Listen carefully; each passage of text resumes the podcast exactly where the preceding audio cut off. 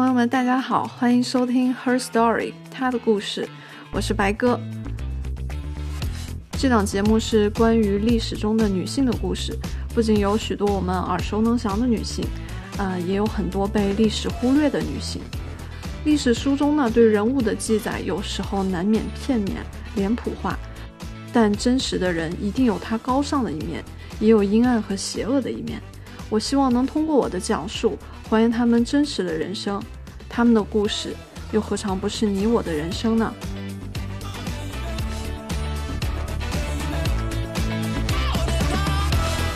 今天是我们节目的第一期，是关于西班牙女王伊莎贝拉一世。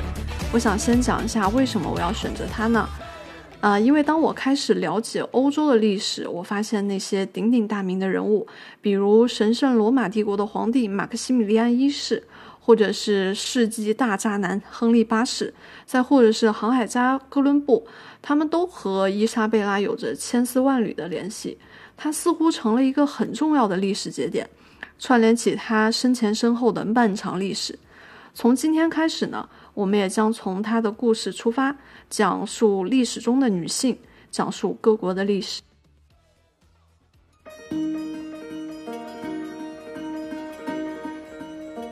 说起今天的西班牙，它是位于欧洲西南边的一个美丽富饶的国家。但实际上，在七百年前，这片土地都还没有呃形成一个完全统一的政权。直到一位女王的出现，彻底改变了西班牙的历史进程。它不仅结束了穆斯林在西班牙南部超过七百年的统治，为西班牙统一奠定了基础，而且呢，他还资助哥伦布发现了美洲新大陆，使西班牙一跃成为历史上第一个日不落帝国。他也建立了宗教异端裁判所，深入到了基层民众，让人民成为教会的顺民以及王室的顺民。然而，要讲述他的故事，我们还需要简短了解一下西班牙的历史。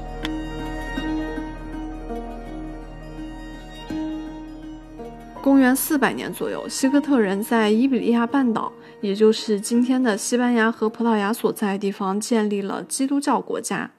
西哥特人呢，实际上他是来自于欧洲北边的游牧民族，所以他并不是伊比利亚半岛的原住民。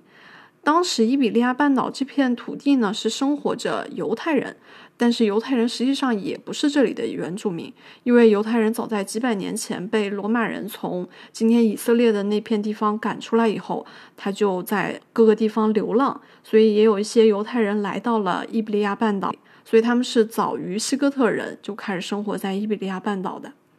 当时生活在那里很多的犹太人，他们是信奉犹太教，但是西哥特人呢，他们信奉基督教。二者之间呢，你就可想而知，他们的冲突是非常多的。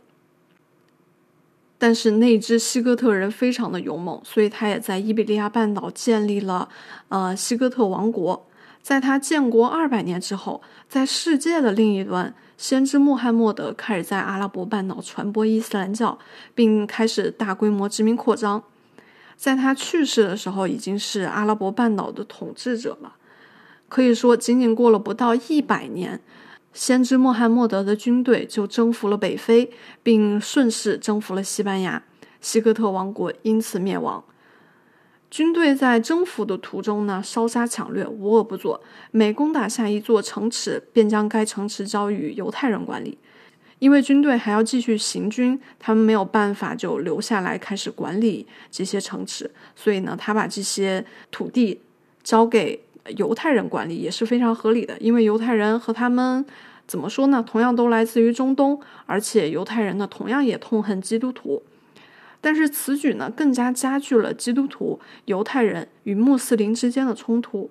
后来，大量的阿拉伯人，也就是穆斯林，涌入了伊比利亚半岛定居，基督教在伊比利亚半岛几乎被摧毁。然而，还是有一小股很顽固的基督教势力在西班牙北部艰难扎根。据传说，从最初的三十个男人、十个女人居住在岩缝中，以蜂蜜为食。经过二十四代人一寸一寸、一英里一英里的收复了半岛，直到七百年后，我们的女主伊莎贝拉降生时，穆斯林在西班牙的地盘只剩了南方的格拉纳达王国。而纵观整个伊比利亚半岛，西边呢是葡萄牙，东边是阿拉贡，呃，中部和北部呢，则是最大的卡斯蒂亚王国。这三个国家呢，都是基督教王国。虽然他们之间其实并不团结，但他们共同的敌人都是南边的格拉纳达王国。公元一四五一年，伊莎贝拉，卡斯蒂亚王国胡安二世唯一的女儿出生了。她是卡斯蒂亚王国的第二顺位继承人。然而，这样高贵的血统并未使她的出生得到重视。据记载，他出生在离首都很远的一个破旧城堡中。他的母亲生产时，胡安二世并不在身边，而且受洗的地点未知。这个对于一个基督教国家的公主，受洗是一件非常大的事情。但这样的大事居然没有记载，可见卡斯蒂亚宫廷上下根本就不在乎她的出生。他不受重视的原因呢，有这样几个：首先，胡安二世已经有了一位男性继承人。即他与前妻所生的恩里克。其次呢，胡安二世的婚姻并非自己所愿，所以他根本可能就不爱自己的老婆。所以呢，他也完全不在乎他老婆生孩子没，在哪儿生的，反正就不关他的事儿喽。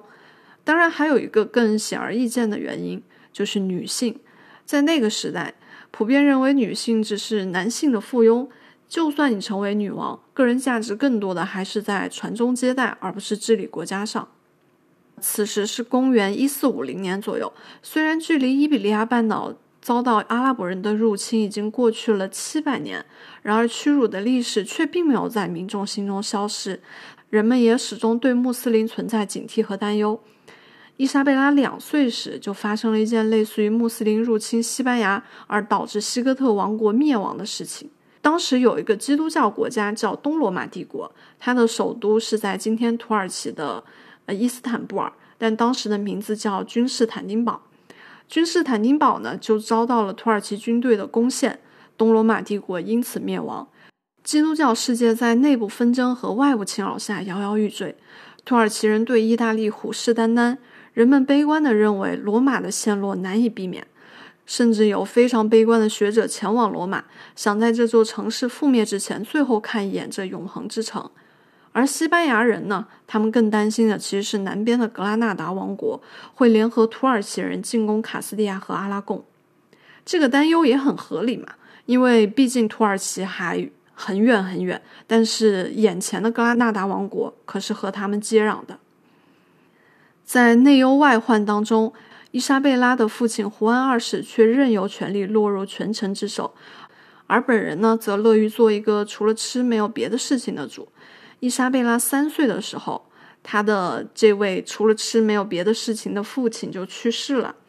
他同父异母的哥哥恩里克就继位成为恩里克四世，后世呢称他为无能者恩里克。从这个名字，你也可以大概看出他是一个废柴，同他的父亲一样，他不仅将国家大小事务交给宠臣帕切科管理。帕切科不仅是王国的实际管理者，实际上呢，他也是恩里克的伴侣。而且为了讨帕切科的欢心，恩里克不惜挪用国家钱财，其中也包括了伊莎贝拉母女的遗产。他甚至将伊莎贝拉连同母亲还有弟弟阿方索一起赶出了王宫，使之流落民间，成为了平民。三人的生活可想而知，十分拮据。他的母亲因为生活上一落千丈，背负屈辱和贫困，渐渐变得精神失常。年幼的他不得不承担起照顾母亲和弟弟的责任。除了政治上的无能，恩里克还有一项在帝王家事关重大的无能，那就是他没有后代。恩里克第一次结婚是迎娶的纳瓦拉的公主，但结婚十三年都没有办法圆房。恩里克将这一切都怪罪于妻子的巫术，让他中了邪。哎，这个真是我听过最烂的借口了。我想恩里克应该是有什么生理上或者精神上的障碍。其实我对他这些都是同情的。且不说世界上哪有什么神奇的巫术可以这么厉害，就算是有，那这对他的妻子自己又有什么好处呢？要知道那个时代，一个女王最重要的任务就是要生下继承人呐。也许恩里克是需要一个借口让教皇同意他们的离婚，教皇和世人也并不一定相信这个理由，但这对女性的污名化向来就是那么的轻易和理直气壮。后来他们成功离婚。但离婚时，公主实际上还是处子之身。后来，恩里克迎娶了葡萄牙公主，但第一次时仍然没有办法圆房。后来，他们终于生下了一个女儿，但女儿是否是恩里克亲生的，一直存在着巨大的争议。而且，似乎恩里克自己也没有办法相信这个女儿是他的，因为他的老婆有一个世人皆知的情夫，而且曾经在二人分居的情况下怀孕。不仅在政治上无能，而且继承人也没有着落。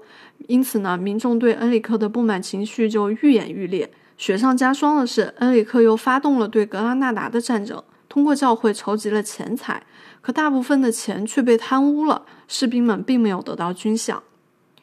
因此呢，在伊莎贝拉十四岁的时候，贵族们发动了一场革命，准备罢黜恩里克，拥护伊莎贝拉的胞弟十二岁的阿方索。这是姐弟俩与恩里克一场持久的斗争。各地的贵族摇摆不定，每一个城市可能在顷刻之间从支持阿方索转而支持恩里克。例如，卡斯蒂亚的大城市托莱多曾经发生了严重的教会和改宗犹太人之间的冲突，一百五十名改宗犹太人被杀。这里我需要解释一下什么是改宗犹太人。前面我已经说过了，这片土地原本生活着很多犹太人。后来，因为西哥特人来了以后，他们仗着人多势众，建立了基督教国家。而犹太人，我们知道都是相当虔诚的，他们不愿意放弃犹太教，也不大愿意融入基督教社会。因为拒绝皈依和融入，所以当权者也规定犹太人不能从事诸多职业。那么，犹太人以什么为生呢？根据基督教的教义，基督徒是不可以从事放贷业务的。但放贷业务或者是金融业，无论是在现代还是古代，都是必不可少的。而犹太教并没有此项规定，于是犹太人就填补了社会的这个阶层，因此也积累了大量的财富。随着财富的积累和与基督徒的广泛接触，有些犹太人或许是真正开始相信耶稣，也或许是为了谋生谋求便利。更有可能是为了避开基督教政府的压迫和高昂的税收，于是有许多犹太人改信了基督教。这部分犹太人则被称为改宗犹太人，但他们中的很多人私底下还仍然信仰着犹太教。基督徒对他们又眼红又鄙夷啊，因此暴乱频发。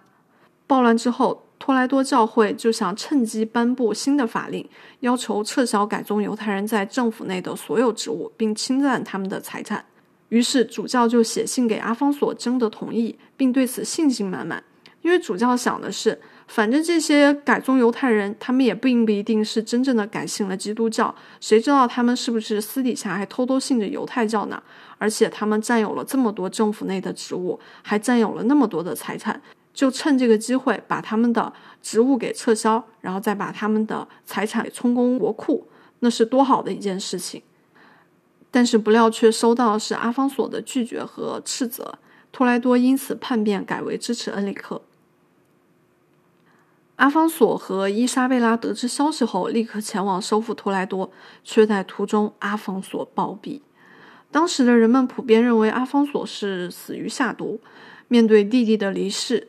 此刻，伊莎贝拉该借支持她姐弟俩的贵族势力继续夺权呢，就是自己当女王，还是转而支持恩里克呢？我们的女王的选择是：首先，为了保全自己，她宣布阿方索死于疾病，因为她自己现在是王位继承人。如果下毒的人是阿方索为眼中钉，那么伊莎贝拉的处境也同样危险。倘若他此刻大声疾呼“阿方索被下毒了”，那么很有可能会刺激凶手更快的对他动手。这一步为他争取到了宝贵的时间。下一步，伊莎贝拉呢也并没有向兄长宣战，自立为女王，而是昭告天下，他的兄长才是真正的国王。但是他同时也声明了自己是名正言顺的继承人。伊莎贝拉应该笃定，无论是他的兄长。贵族还是平民们，他们都不承认恩里克的女儿是亲生的，王位迟早会传到他的手上，而他不反叛他的哥哥，也确保自己继承权的合法性。因此，兄妹二人和解，恩里克公开承认伊莎贝拉为继承人，并且否认了胡安娜是自己的亲生女儿。然而，在解散了反叛军以后，恩里克又变卦了。可能是出于对女儿的爱，或者是愧疚，或者是对自己无能的愤怒，恩里克想把伊莎贝拉尽快嫁到国外，以排除他对王位的威胁。比如，他曾经想过要把伊莎贝拉嫁给英格兰王子，因为英格兰距离卡斯蒂亚太遥远了，而且中间隔着大海。又比如，他想把伊莎贝拉嫁给葡萄牙国王阿方索五世，但是这个阿方索五世他比伊莎贝拉大了整整十九岁，我们就暂且称他为老阿伯，因为他后面还会短暂的出现一下。恩里克的算盘是将伊莎贝拉嫁给老阿伯。再将自己的女儿嫁给老阿伯的儿子，那么他的外孙就有很大的可能同时继承卡斯蒂亚和葡萄牙，从而将伊莎贝拉排挤出去。我们可以看这个恩里克真是打了一个如意算盘哈，他自己又想把伊莎贝拉给排除出去，他同时还想获得葡萄牙的继承权。婚姻在那个年代呢，女性基本是没有话语权的，基本就是长辈定夺。特别是各国的王子和公主更加没有自己的自由，他们的婚姻往往是出于政治上的考量，而并非爱情。然而，伊莎贝拉早就思考过自己的婚姻，并已经开始秘密与此人谈婚论嫁，那就是阿拉贡的斐迪南。但是，此时伊莎贝拉几乎被恩里克囚禁在城堡中，如此大胆周密的婚姻计划都是在严格保密的情况下进行的。万事俱备，只待一个机会的降临。终于，那个机会它来了。恩里克要出远门办事，但是恩里克前脚刚走，伊莎贝拉后脚就打着要为弟弟扫墓的借口，偷偷前行出城。在经历一系列的奔波和乔装打扮后，他终于和斐迪南相会。伊莎贝拉写信通知了自己的兄长自己的婚姻，并于两天后就与斐迪南结了婚，五天后便举行了婚礼。得知此事的恩里克简直暴跳如雷。从这件事情上，我们可以看出，伊莎贝拉不仅行事果决，而且胆大心细。在那个年代，就敢于争取自己想要的婚姻，将自己的命运牢牢掌握在手中。与之相比呢，恩里克就要犹豫扭捏得多。他既没有能力排除伊莎贝拉对王位的威胁，又不敢真正的将王位传给女儿。于是，伊莎贝拉就这样和斐迪南结婚了。但是，要说二人在婚前有什么感情，我觉得呢是没有的。伊莎贝拉选择斐迪南更多的是出于政治的考量，因为阿拉贡紧邻着卡斯蒂亚，二者的结合可以更好的团结伊比利亚半岛的人民，而且斐迪南与他的年龄相仿，更加般配。新婚的夫妇也确实度过了一段甜蜜的时光，伊莎贝拉也很快怀孕。但总体来说，可谓是内忧外患。对内，首先一个重要的问题困扰了年轻的夫妇，那就是他俩本是血亲，结婚必须经由教皇同意。那他俩到底是什么关系呢？就是伊莎贝拉的爷爷和斐迪南的爷爷是亲兄弟，也就是说，斐迪南是他的远房堂弟。这种关系的婚姻在中国古代还蛮正常的哦。人们甚至会觉得亲上加亲了，但这个在基督教中是不允许私自结婚的，必须得到教皇的首肯。而且因为结婚结得太急，也担心教皇告知恩里克，所以他们伪造了教皇的文书，又同时在跟教皇努力申请。你们看看这个胆子得有多大？谁知教皇支持恩里克，而拒绝了他们婚姻的合法性。这样一来，他们生了孩子就不再拥有继承权。后来转机出现了。教皇的秘书在访问西班牙期间与夫妻二人成为了朋友，当然他们也进行了不少肮脏的 P Y 交易。于是这名秘书就帮助夫妇二人向教皇争取了合法的婚姻，并说服恩里克的许多盟友转而支持二人。后来这位秘书也成为了教皇，就是教皇亚历山大六世。每当提及亚历山大六世的时候，总会在前面加一个前缀，那就是臭名昭著的亚历山大六世。因为他不仅腐败，而且还是唯一一个承认有私生子的教皇。我们以后再八卦这个很霹雳的男人。我们现在回到故事中，夫妻二人遇到的困难还有恩里克统治昏庸无能，多个城市爆发严重的基督教和犹太人之间的冲突，死伤无数。与格拉纳达的战争呢，也严重拖累了国家，并且恩里克决定剥夺伊莎贝拉的继承权。将女儿胡安娜列为自己的继承人，并同意了女儿与法兰西第三继承人的婚约。也就是说，恩里克宁愿将卡斯蒂亚给法兰西，也不愿意给阿拉贡。不仅自家人争夺王位，外人也想分一杯羹。比如斐迪南的父亲就十分觊觎卡斯蒂亚的王位，为此他不停地搞事情。为了吞并卡斯蒂亚，他可以将一些城池送给法国人，也不惜发动战争。然而，本该与伊莎贝拉夫妻同心的斐迪南也并不是那么靠谱。在阿拉贡与法兰西的战争期间，斐迪南前往战场并不是指挥作战，而是寻欢作乐，私生子生了一大堆，而与伊莎贝拉却只有一个孩子。他甚至写信给伊莎贝拉，威逼加利诱的让老婆去跟哥哥说，他斐迪南才是合法继承人。对外，土耳其人已经入侵了巴尔干半岛。目标是西欧，基督教世界危在旦夕。伊莎贝拉的童年目睹了母亲的软弱、父亲和哥哥的无能、土耳其人的威胁，他无依无靠，唯一能相信的只有上帝。因此，他变得十分虔诚，并且他有个童年偶像，就是圣女贞德。圣女贞德曾经带领法兰西人民英勇抵抗外敌入侵。这些都使伊莎贝拉相信自己才是拯救国家的那个人，而自己绝对不可以让出王位。伊莎贝拉开始暗中拉拢游说贵族支持自己，特别是努力和教皇搞好关系，一边也努力修复和哥哥的关系，使之承认自己为合法继承人。然而，恩里克对此还是含糊不清，避之不谈。不久之后，恩里克去世，并未留下立谁为继承人的具体指示。恩里克的葬礼结束仅仅几个小时后，伊莎贝拉就立刻换上华服，宣布成为女王，游行向人群讲话，官员宣誓向她效忠，接管城堡，展示女儿为下一任继承者，入主宫中，一气呵成。伊莎贝拉登基，时年二十三岁。伊莎贝拉这一系列操作如此丝滑，我们可想而知，伊莎贝拉应该是早有准备。而且，伊莎贝拉十分擅长于为自己精心打造一个形象。她最为经典的形象，就是在她登基大典上，向效忠她的人民举起一支宝剑，剑尖直指天空，象征着主持正义。这是一个非常男性化且军事化的象征。这个形象威严、坚定，充满力量，而不容置疑。而胡安娜呢？胡安娜此时只有十二岁，身份不明，尚未婚配，孤立无援，对王位实在难以产生太大的威胁。但是值得玩味的是，这一切都是在她丈夫不知情的情况下发生的。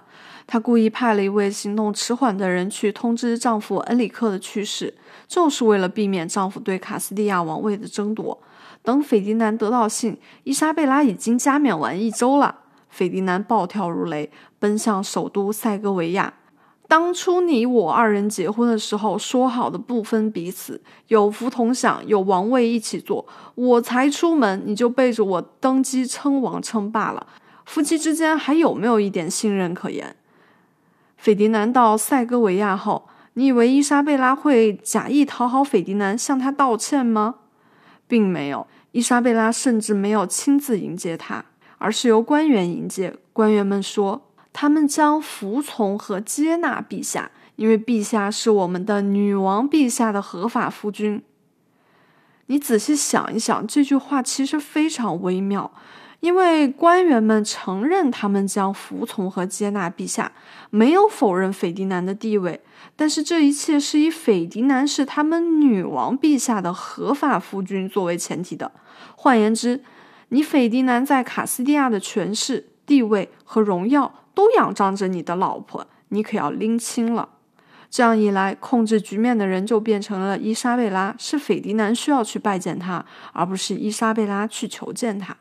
但是对外，伊莎贝拉却装出一副二人共治的假象，所有的文件都签署为国王和女王。到此刻，她卑微的不受重视的童年，她不得不照顾精神失常的母亲和年幼的弟弟。她少女时期卷入的政治斗争，她被像牲口一样交易的婚姻，都在这一刻告一段落。她终于爬上了权力的巅峰，如愿安排了自己的婚姻，产下了继承人。然而，远方穆斯林的铁蹄声却始终牵动着她的心。她究竟该如何统一西班牙？他又如何支持哥伦布发现了新大陆？他为何建立宗教异端裁判所？以及他孩子各自的命运如何？我们下期再见。